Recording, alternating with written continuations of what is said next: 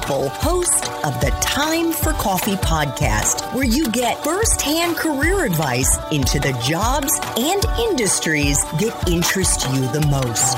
And before we start today's show, I have a quick favor to ask you. If you haven't already, I'd be incredibly grateful if you give us a rating and a review on iTunes. And if you're like me, you need to do it now because you'll forget later and because it's the best way to help others who may be in search of career advice to find this free resource. So press pause if you haven't done it and do it right now.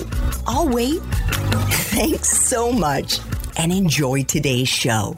Hey there, Java Junkies. Welcome to another K-Cup mini episode of Time for Coffee. By the way, K-Cups come in three sizes: single, double, and triple shots, or roughly 1 minute, 5 minutes, or 10 minutes in length. So if you don't have time to throw back an entire caffeinated career conversation, these K-Cup mini episodes of T4C can give you a quick caffeinated fix, whether you're on the go or you only have a few minutes to binge. So grab your mug and take a chug, because it's time for a caffeinated career double shot K-Cup with my guest, Robb Gilbear.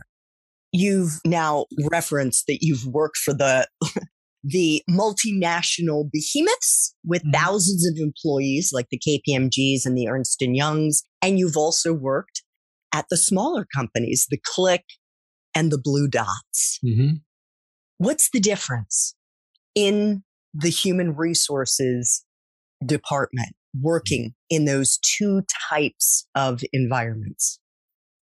When in the bigger environments, it's a lot more structured, it's a lot more bureaucratic, it's a lot more common for people to have defined roles. Like there's this person handles everything benefits, this person handles everything vacation, this person handles people that are going on disability or whatever.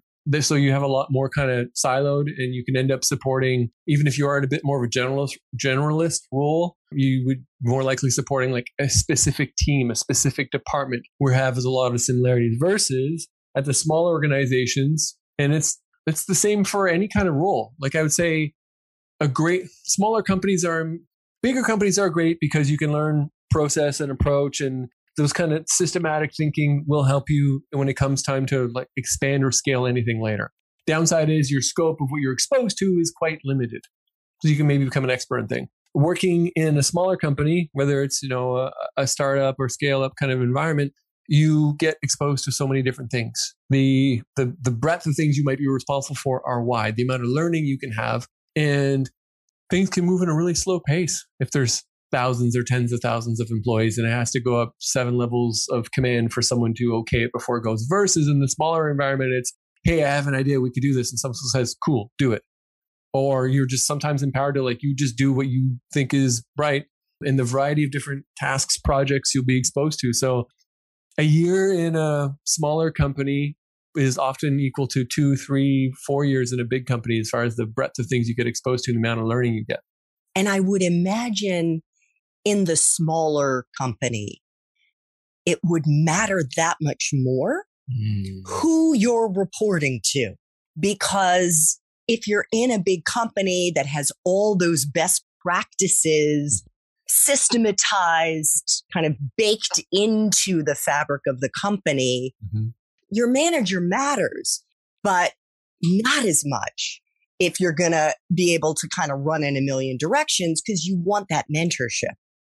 Yeah, I think it matters in all places, but you're right, as far as in the structured environment, the amount of things they might be either exposing you to or choking you away from are limited, versus in the small organization, they can really. And actually, you're bringing up another great point that's worth mentioning is one of the struggles of being a people leader, an HR leader, people culture leader is how do you create that connection between frontline employees or people, and regardless of the role, to the mission, to the goal of the organization. And in a bigger company, it's really easy to feel like you're a cog in a big machine versus in the small organization, not only do you have the potential for way more learning, exposure, variety, etc., but your proximity to feeling that the work you're doing, it matters, or that it's making a difference, or it's actually fueling the mission, is greater. Robb, what advice do you have for college students as they prepare to head into the working world for the first time in terms of how to take advantage of their human resources department at whatever company, whatever size they end up at, and how they can put themselves in the driver's seat of their own professional development? What a great question. One, see them as a human. Definitely back to that idea earlier that in some companies, some frames of thinking, some people think like, oh, they're just towing the company line or they're just here to, you know, keep the company out of trouble. See them as a human, build a relationship with them, get to know them, and don't shy away from getting to know them, what they're there to do and who they are and what's important to them. But also not from shying away kind of that you want to learn, that you want to grow, that you want opportunities, and just kind of making that clear would be the best thing you can do, because in all organizations, regardless of where they are on that spectrum between like HR's transactional, HR truly is a strategic partner, there are closed doors meetings all the time where employee decisions are made, where that HR person can influence the outcome. And them knowing you, knowing you're about, having a connection to you, and knowing what you want to learn and grow can really positively impact what you get to do and where you get to go with things. And that would be the biggest thing. I think that would honestly be the thing that would serve people the most. Thanks for tuning in to this K-Cup mini episode of Time for Coffee. If you want to listen to our entire caffeinated career conversation, please check out the show notes for this episode. Thanks so much for listening to this latest episode of T4C.